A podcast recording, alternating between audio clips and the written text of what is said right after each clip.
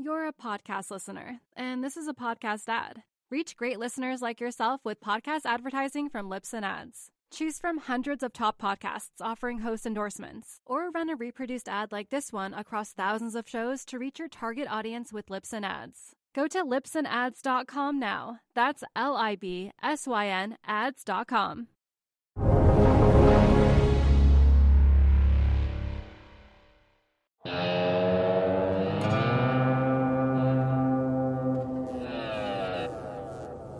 NASDAQ down for the week. Rates continue to rise across the curve. Will the rotation from growth to value continue? We discuss these topics today with Ed Harrison and Jack Farley. It's been an eventful week. Uh, let's run through what you guys are thinking. Ed, let's start off with you. What's on your mind? Yeah, as you could probably imagine, I'm thinking about the bonds, uh, credit markets leading. I think uh, the way I'm looking at it is that credit is leading the market and all the other markets are following as a result of that. Uh, the most interesting thing for me is just g- going back two weeks to uh, that Thursday when I was talking to Katie Stockton, who said that, that tomorrow, the next day, we would have a price signal uh, um, where two Friday consecutive Fridays above a 114.25 level, I think it was that she gave us, would mean that we were breaking resistance at that level, and the next stop was 150. And interestingly enough, uh, here we are just below the 150 mark. We actually shot above yesterday, and uh, we're meeting resistance at 150. It was a really steep move in rates. I think that we were well extended, and so obviously you would expect a pullback, but according to the technicals, this is the area of resistance that we should expect. So we might be lingering here for a while. Uh, so potentially, if uh, the rate move is over, perhaps next week will be a calmer week. Yeah, so obviously uh, the curve steepening on the 10, same thing happening on the 30, and also a little bit of uh, of some juice happening at the front end of the curve, the two year yield. Jack, I know you've been watching the rate uh, situation as well. What's on your mind? Yeah, I think the magnitude of this move uh, really can't be overstated, Ash, especially with regards to how quickly it happened. You know, I listened uh, to Jim Bianco and Ed's interview on RVDB yesterday, and I was titling it, and I came up with the title uh, "Stocks Follow Bonds into the Slaughterhouse." And then I, I said, you know, that's a little bit too dramatic. At Real Vision, we don't we don't like to dramatize things. We you know, but then sometimes when the move is this big, you really have to g- give people a sense of uh, just how colossal the move is. I mean, it's it's caused obviously a tremendous rotation from growth into value with your high flying tech stocks and the like selling off massively, uh, at least over the past four days. Today we had a little bit of a, of a comeback in those names. Um, but it's it's causing a huge rotation and it's really shifting market dynamics in a big way. And uh, I want to I want to talk about them uh, for the next uh, half hour or so. Yeah, come back in those stocks, but still off for the week as we film here uh, a little after 3 p.m. on Friday. You know, Ed, this reminds me of a conversation that you and I had uh, uh, several times uh, over the last year, which is one of duration uh, on these bonds and also about low base effects and percentage change. Yeah, I, I've been saying for a long time that the move that, that's happening now would happen. You know, I wrote something in uh, Credit Writedowns back in August about uh, momentum stocks being a version of a long duration play, and that obviously if we had a tick up in yields, exactly what we're seeing would happen. What I find the most interesting, actually, there are two things I find interesting. One is that uh, we have this rotation effect that Jack was talking about. So you rotate it from growth to value or value to growth based upon what's happening. The yields have gone up so much that we've had a massive rotation. And then as yields backed off a little bit, we've seen a rotation back. To me, that sounds like it, that we have algorithmic trading that is doing something based upon uh, you know what where the yields are. Second thing that I would note in terms of yields is a great chart that uh, Ole Hansen from the Saxo Bank put up. It's about it's gold versus the U.S. 10-year real yield. And a lot of people, you know, they always talk about gold. What does gold do? How does it trade? Basically, this chart is telling you that for the last year and a half, last two years, it's been a, a real yield uh, play. That gold is really about real yields. That is that gold it doesn't yield anything, and so you're giving up yield by holding gold. And so when you have monetary repression, uh, what happens with negative real yields is gold is more attractive. This chart uh, here it shows gold and the U.S. 10-year real yield in lockstep. That means that when the real yield goes down, gold goes up. And recently, between I would say October and this recent rally, there's been a, a divergence there. That is, is, is that the real yield has stayed relatively low and gold is sold off. That has all caught up in a hurry. We're now back on track where gold and the real yield are tracking together. So I think that that's another story behind what's happening in, in terms of the rates. Yeah, and of course, worth pointing out this is true of real yields, but not nominal yields. Nominal yields can spike dramatically, and gold can rise uh, as a consequence. Yeah, and you know, interestingly, if you look at this chart, the the the uh, the red part of the chart is the one that is uh, the uh, real yield part, the 10-year real yield, and you can see that real yields are going up massively uh, with this spike. The question is, is what kind of base effects are we going to get with regard to inflation? Because right. we know uh, that with the lockdowns a year or so ago, uh, you know, it's going to have some impact. I suspect that real yields will continue to be relatively good. Uh, and so that will put pressure on gold for some time to come. We'll see what happens once we we get the base effects of uh, you know the post March April timeframe. Yeah. Jack, thoughts? uh, well, I actually, so I can't see the chart that Ed's talking about, but I could sort of see it in my head. And the relationship between gold and real rates is, I think, one of the most pivotal in finance. Uh, I've got another one on my screen, which is the monthly change in gold. Uh, so this month, February, uh, gold has actually had the worst month uh, since late 2016. So, uh, you know, in the same way that these rising yields have been kryptonite for tech, um, because they, uh, you know, it, it's, it's caused a massive sell-off in gold uh, as well. Yeah, and with tech, it's important to point out some of the mechanics of why this is happening. So uh, when you have very low rates, uh, you're able to discount cash flows on growth stocks in a much more favorable way. And when those rates begin to rise, uh, it begins to put pressure on growth stocks. And you see this rotation uh, into cyclical stocks, uh, which is something that we see. It happens, it bounces back and forth. There's this kind of flirtation uh, in both directions. Uh, and it's interesting to see where that is going to land ultimately. And it seems to be, to your point, Ed, and to your point, Jack, ultimately very dependent upon rates because that's where the sensitivity is. Yeah, and so uh, when Jack was pointing out the rapidity uh, with which rates went up, I think that that's the interesting uh, part of it. Even though you had a rotation, you also had a sell off at the same time. You don't necessarily have to have a sell off. Uh, you could have a rotation into certain uh, stylistic factors, you know, a growth over value or value over growth without any sort of impact overall.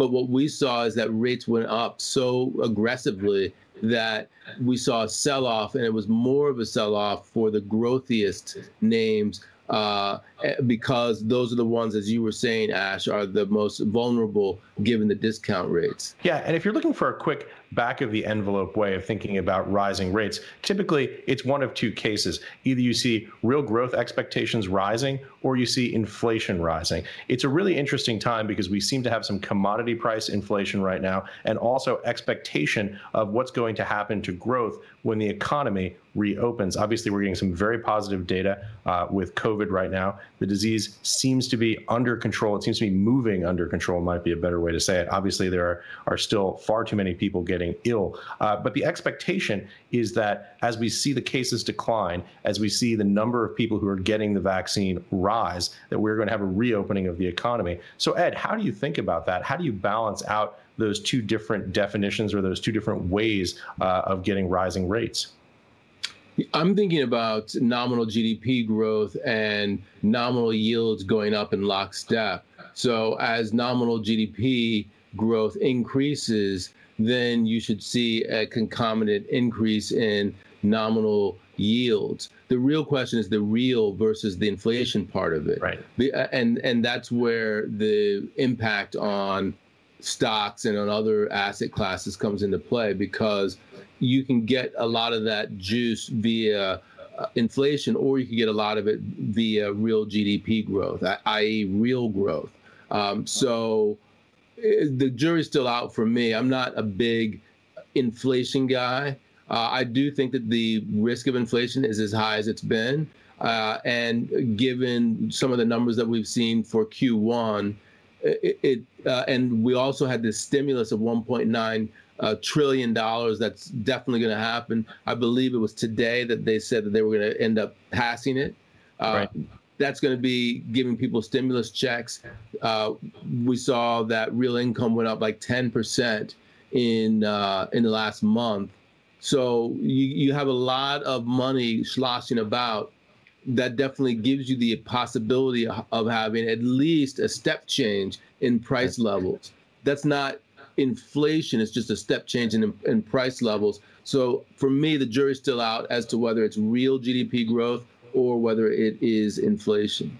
Yeah, it's really such a complicated thing, especially when you see the very sharp decrease that we did uh, around COVID, because you have this sliding window. So you have the old data falling out, which shows the great drops, and the rises uh, may be something more akin to coming back to a baseline of growth uh, from where we were. So there are a lot of variables that uh, that exist here, and it's definitely a complicated time to sort through this. You know, uh, I don't want to get in front of Jack here because uh, he has some things that he wants to talk about in the credit markets as well. Uh, but uh, there was another chart I saw in terms of credit that was interesting. It was the uh, option adjusted spread, you know, the high yield spread to treasuries. Uh, and you could see, if you look at that chart, just it's just showing the part that is in the recession during the lockdown period and beyond and you can see that it's going way up the uh, the spread, and then it came down, and we're now at a level where we were before the the crisis began. And interestingly, if you look, there's really no impact whatsoever from the tick up in real yields, uh, or and also the tick up in nominal yields on the spread. So even though yields are going up, spreads in high yield aren't going up. So what it's telling you is is that there's no distress, there's no liquidity problems that have seeped into high yield as a result of the uh, uptick in in yields that we've seen. So overall, what that it says is that's bullish. It's bullish for risk assets. It's telling you that the the the sky is is is blue and you know you can continue to go forward.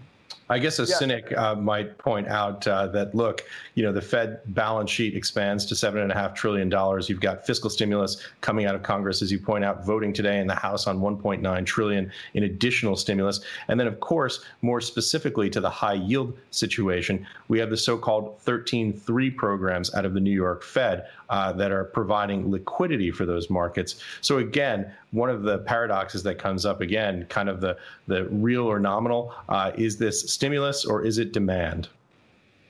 Yeah, uh, it, it, doesn't really make a difference, does it, uh, Jack? You were going to say something, weren't you? yeah, that's the more that's the most cynical answer to a cynical question I've ever heard. Ed, does it matter? Um, yeah. So, so Ed, I'm curious. You mentioned that high yield spreads didn't budge that much, but that's the spread relative to the Treasury, not the actual yield itself. So, if that's true, that would be mean that actual yields did rise alongside Treasuries. Would, would that be right? Exactly. That's exactly right. They did rise, and you know, my expectation would be that uh, eventually there's enough pain as a result of a rise in treasuries that not only would the rates themselves rise in lockstep, that the spreads would would rise as well. But we haven't seen that, and it suggests to me that we still have abundant amounts of liquidity in that market. We get to yeah. break out the great Latin phrase "pari passu." Absolutely. Uh, yeah. So Ed, you talked about high yield.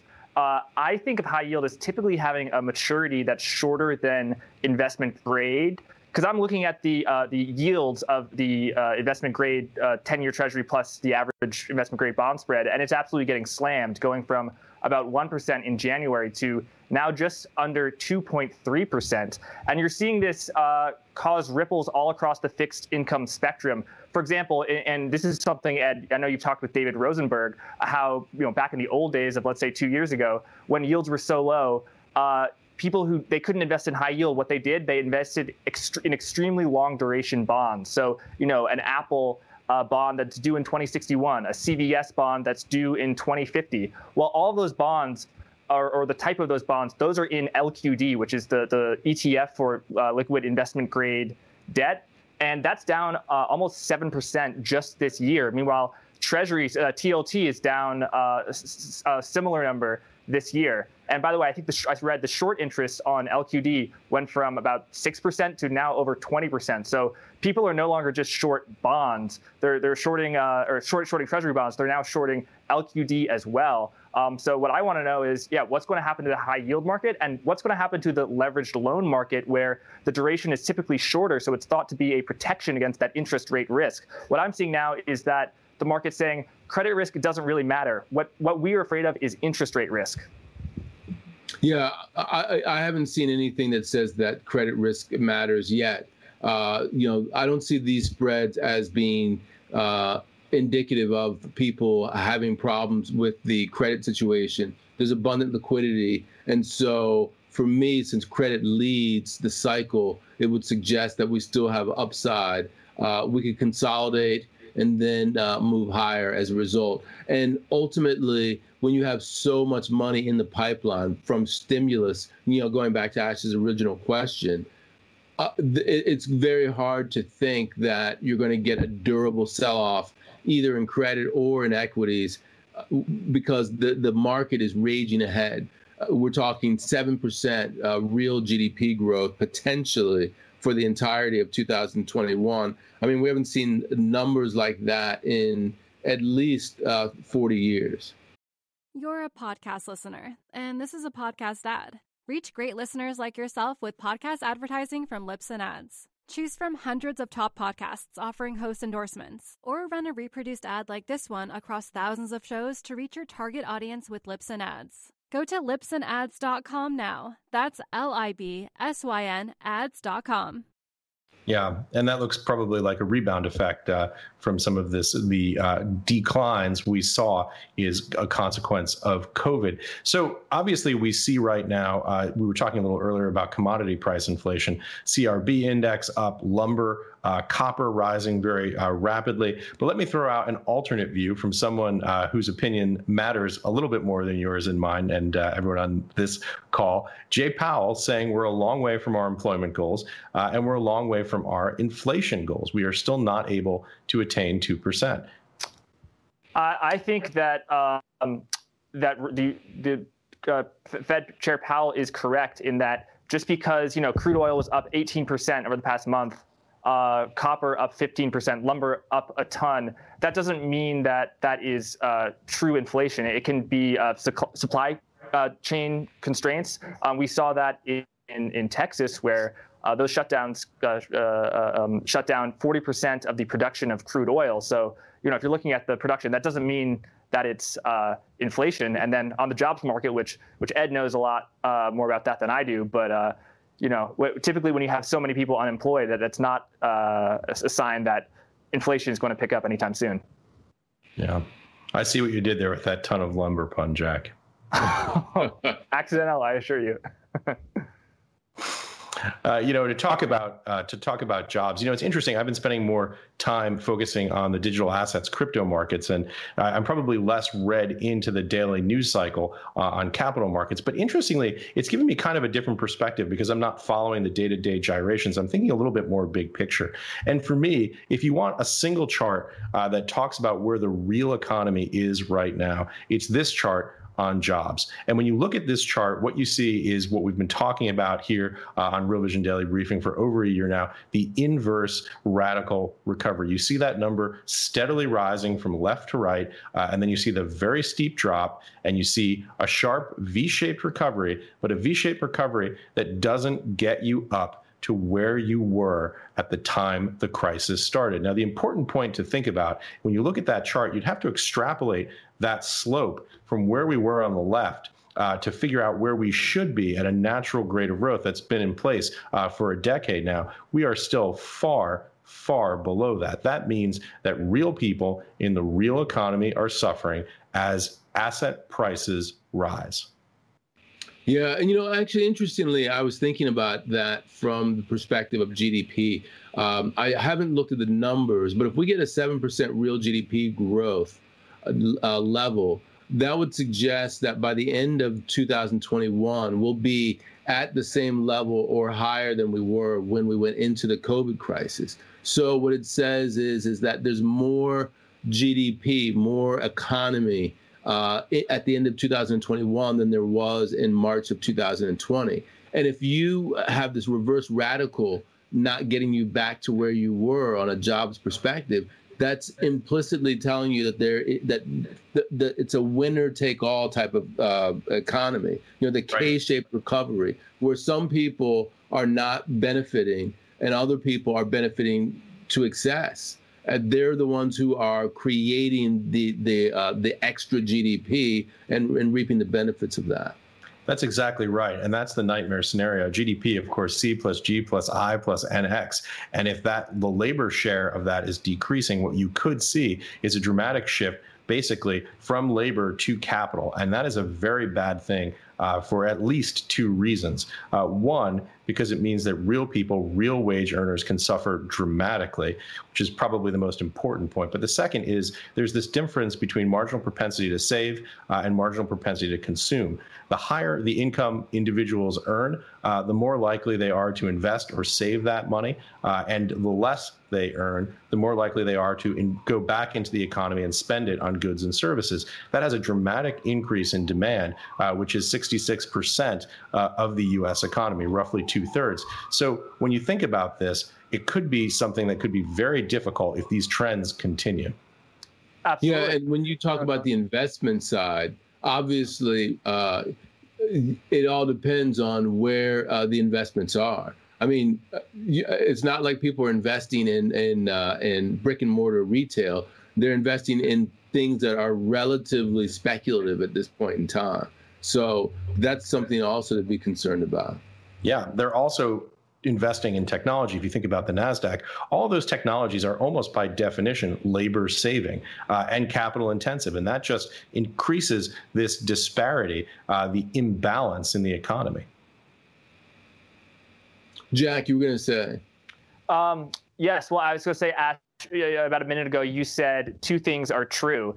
And uh, i was going to turn it back on you both and say, um, how does that react? I mean, about the marginal propensity to spend. I was going to say, um, what what do you think of the, uh, the, the failure to pass or to include in the mo- most recent stimulus bill um, the $15 minimum wage? Because you know, if you think of the low wa- minimum wage workers, those are the people who, out of all workers, have the highest propensity to spend. So you put a dollar in their hands, that the most of that dollar is going to reroute itself to the economy, um, as opposed to you know uh, a billionaire who's just going to, to invest it in the treasury bond or something like that. Um, so what did uh, what did you make of uh, the fact that the $15 minimum wage did not get in the stimulus bill? That's a, it's a great question. So, in terms of the economics, there are two schools of thought on this. Uh, the first is precisely the point that you made. Uh, and the flip side is uh, that if you increase the minimum wage, uh, what you're doing is you're going to price a lot of workers out of the market and you're actually going to increase unemployment. I think there's some validity to this. It actually follows kind of a curve. The question is one of levels. And if you think about the federal minimum wage today, by the way, states have their own minimum wages. that are generally higher. In fact, they must be higher by definition than the federal minimum wage. But the current federal minimum wage uh, is seven and a quarter dollars an hour. 15, obviously, more than double 7.25. So the question is, when you make that swing very dramatically, uh, does it have an impact on the lowest wage and most vulnerable workers that actually ends up pricing them out of the market? And might it have deleterious effects? I think that may be some of the thinking uh, behind why it didn't find the support uh, that it needed to pass uh, in, in Congress. Yeah, you know, my view, I guess, uh, it, it's also somewhat nuanced. I'll I'll say this that I'm probably from Gen X uh, and we're we're much more sort of uh, market oriented and uh, look askance uh, at uh, some of these policies, which are much more uh, heavy-handed. People would, might, might use the term socialist. I think that that's a generational divide. I think that people who are in the younger generation are sort of fed up with the status quo and they want to get at a solution no matter how they achieve it. And I'm somewhat uh, skeptical about being able to achieve it uh, with a blunt instrument like a $15 minimum wage. But having said that, you know, studies have not shown that uh, marginal increases in minimum wages or in wage levels uh, uh, actually do put people out of work. Uh, study the meta studies that they've shown it does as you were saying ash depend on how much uh, you're going so if you are in arkansas and there's uh, you know a lot more people who are making closer to minimum wage and you jack the rate up to $15 an hour that's going to be a problem versus in san francisco I right. think it will probably be less of a problem. So, in that sense, you could create those kinds of uh, externalities for me, uh, Joel Greenblatt, his solution I think was an interesting one, which is the uh, uh, earned minimum tax I, I, credit. I believe he said he basically said, you know. Uh, let people get the, the, the amount of wage that they can get and have the government make up the difference in some capacity. Don't set the minimum wage on the on the company. Do it in some capacity so that the the wage earner gets the money, but uh, you know it's not causing excess unemployment.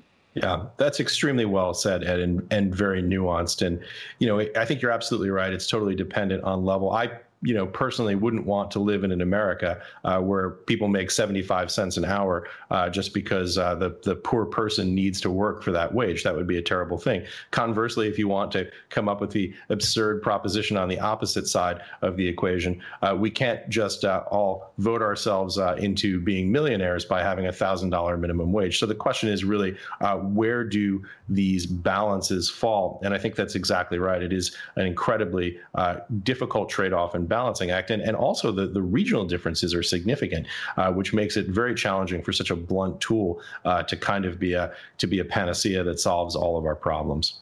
The comment uh, occurred to me that I was going to say that I wonder how much it would cost to make the minimum wage something very high, like fifty dollars. You know, how much would that cost per month?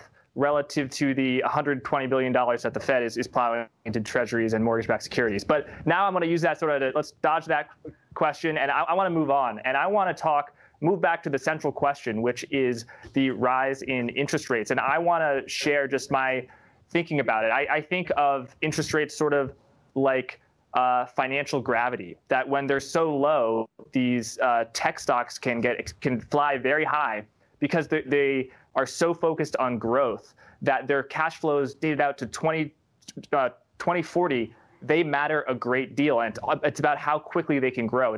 Present isn't so important but as interest rates rise simply put the future isn't worth what it used to be. And then uh, all those high flying tech stocks they the gravity increases and they get to slow down. So we saw that in Tesla, we saw that in Roku, we saw that in Square, in Teladoc, uh, Spotify, Shopify, all these growth names. And by the way, I might add, those were the um, top holdings in the ARK uh, Innovation ETF. Yeah. And that uh, ETF uh, is, is down something like 30% just this week. And I've got a chart of the outflows uh, people are uh, really uh, fleeing this ETF, and as uh, money flows out of the ETF, uh, they have to sell. They have to sell their sell their underlying holdings in order to meet those redemptions, and that's something that Jared Dillian talked about on Wednesday. He's got a, a background; he used to work in, in ETFs.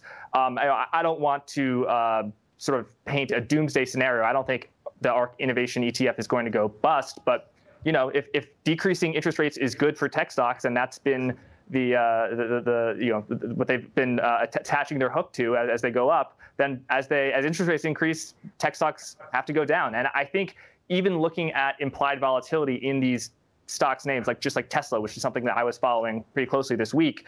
Um, the implied volatility is much much higher so the options are much much more expensive re- even relative to the price de- decrease. So uh, market participants are are uh, pricing in that there could be a lot more volatility and perhaps to the downside. Jack, I love that metaphor of financial gravity. So the question to you, Ed, is what happens if we go from living on Mercury to living on Jupiter? Yeah, I mean, the real question is it goes back to to uh, the beginning of the conversation. Are we just going to consolidate at 150 and go back to a normal world, or uh, and this is what J.P. Morgan thinks, by the way. I was reading a uh, you know the J.P. Morgan view. Uh, they think that uh, let's see that in terms of the volatility, that the end of easy money will be a regime shift, but in our view, it will it will be a protracted multi-phase one involving a tapering announcement and a pause before first hike. And so they think that you know we're uh, mostly at the end of this volatility, or, or, or rather the the uptick in, in yields. Uh, let's see. That's that's the that's the sixty-four thousand dollar question. We're at the one fifty level or thereabouts right now. Um, where are we going to be in a month's time? I think that's uh, where the proof is in the pudding. That sounds like a masterpiece of sell side research. One of those things where the answer is so complicated that you can claim partial victory in just about every scenario. yeah, well, well, Ash, that's what a fund manager does if something goes up is uh, they sell half of it so that if it goes down, they feel like they were smart for selling it, and if it goes up, they feel smart for for still owning it. But uh, Ash, I actually really like your metaphor um, of going from Venus to Jupiter, and I actually know because I'm a little bit of a sci-fi nerd. I've read a few books about uh, you know people people living on Mars, and the gravity there is is sufficiently light that uh, once you live on Mars for a long time, you really can't go back to Earth because your, your bones just get too weak and your muscles just get too weak. So the question is, these high these growth stocks have they become too weak in this in this low uh, growth environment? If there's anything nerdier than talking about finance, it's talking about finance with sci-fi metaphors. yeah, definitely. so as we get uh, near the conclusion here, I'm curious to get your final thoughts. Uh, Jack, what are you thinking about as you look forward into next week? Um, well, Ash, uh, to just sort of flip it back to you, um, Bitcoin has been a tremendously uh, uh, lucrative asset to own over the past year. Uh, this week, though, I think we had the, the worst drawdown since March of, of last year. And specifically, um, this is I know something that you've been following, Ash, because you're in this world, but also Ed has been following is uh, uh, the Grayscale Bitcoin Trust, which I, I, full disclosure, I own that, and I also own some Bitcoin on the side. Um, but uh, they, uh, they, they um, you know traded at a significant premium to net asset value or NAV because there were institutional investors. The reasoning went uh, who wanted to buy Bitcoin, but they couldn't own Bitcoin because their trusts, uh, you know, their, their, their bylaws said that they couldn't. So they, they, they bought uh, Grayscale or they bought MicroStrategy, something that they could actually put in their in their portfolio. Um, so that's why GBTC traded at a premium. But now, if you look, uh, it's actually trading at a 3.7% discount. So that's something that I've got on my radar. You're a podcast listener, and this is a podcast ad. Reach great listeners like yourself with podcast advertising from Libsyn Ads. Choose from hundreds of top podcasts offering host endorsements, or run a reproduced ad like this one across thousands of shows to reach your target audience with Libsyn Ads. Go to libsynads.com now. That's L I B S Y N ads.com. Yeah, yeah, and actually, that's a, he he he stole my thunder, Ash. That's what uh, I was going to say. Exactly that. And uh, the, it goes back to you. You, uh, the questioner, become the questioned. Uh, how how are you thinking about it? Well, I'll take the first one uh, first, the drawdown. So I'm looking at a chart here, a one month chart on Bitcoin. So Bitcoin rolls from 32,000 uh, to uh, almost 58,000. Uh, and then it comes down uh, to 47,000. You go, oh no, the drawdown has been terrible. I mean, yes, as a mathematical proposition, the drawdown uh, for that time period, that window has been relatively high. But look, it, it's been on an absolute tear. Um, I think to me, and I've said this before, the day to day gyrations in the price of Bitcoin are the least interesting aspect of the crypto market. Now, obviously, we cover it uh, because lots of people are uh, investing and trading in a relatively short time horizon it. But to me, that's not the thing that gets me out of bed in the morning. In terms of uh, the, the Grayscale Bitcoin Trust, I should probably say I own, own a very small position of GBTC myself.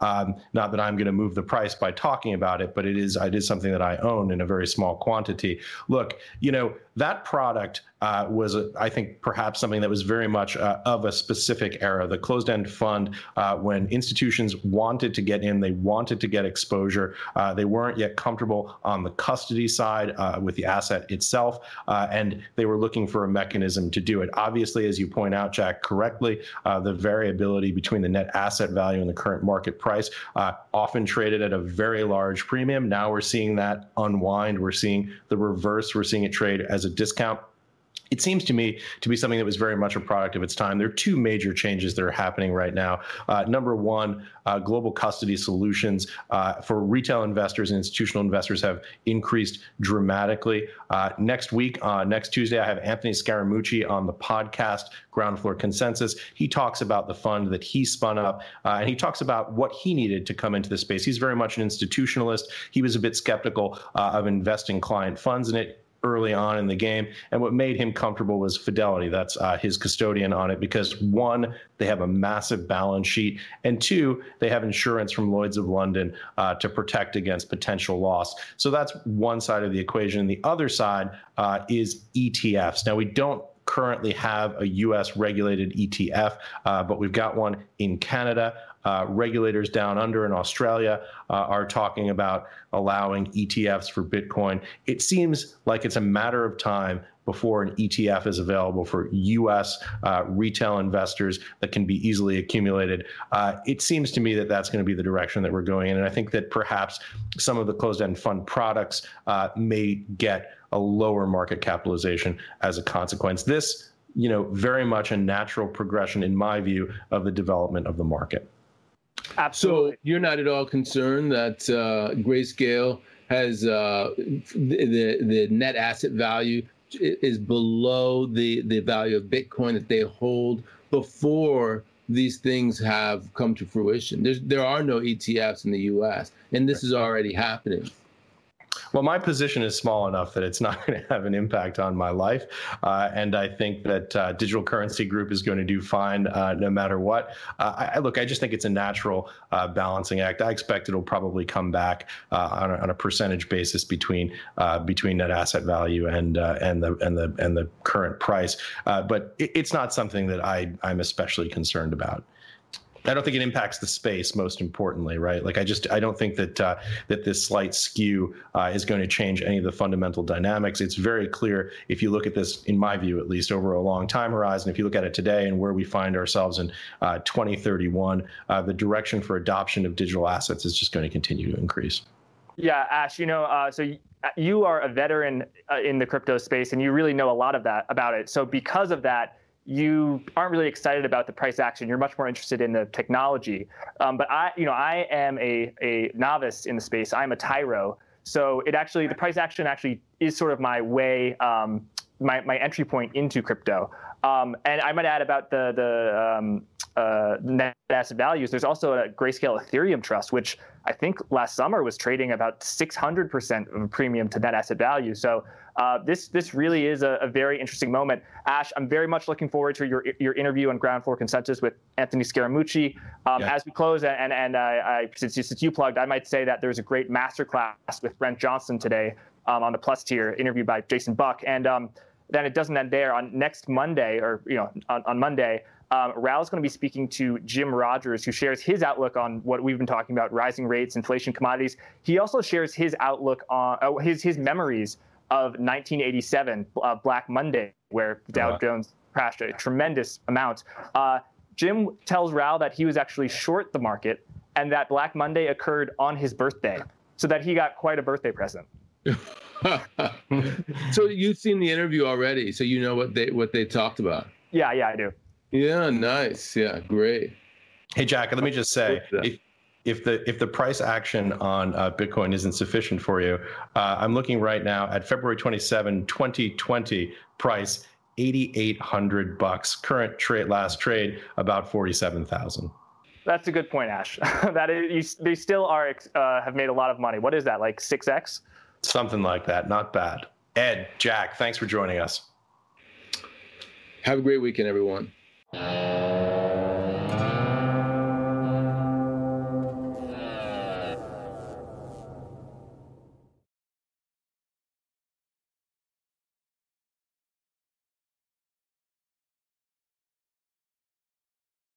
You're a podcast listener, and this is a podcast ad. Reach great listeners like yourself with podcast advertising from Libsyn Ads. Choose from hundreds of top podcasts offering host endorsements, or run a reproduced ad like this one across thousands of shows to reach your target audience with Libsyn Ads. Go to libsynads.com now. That's L I B S Y N ads.com.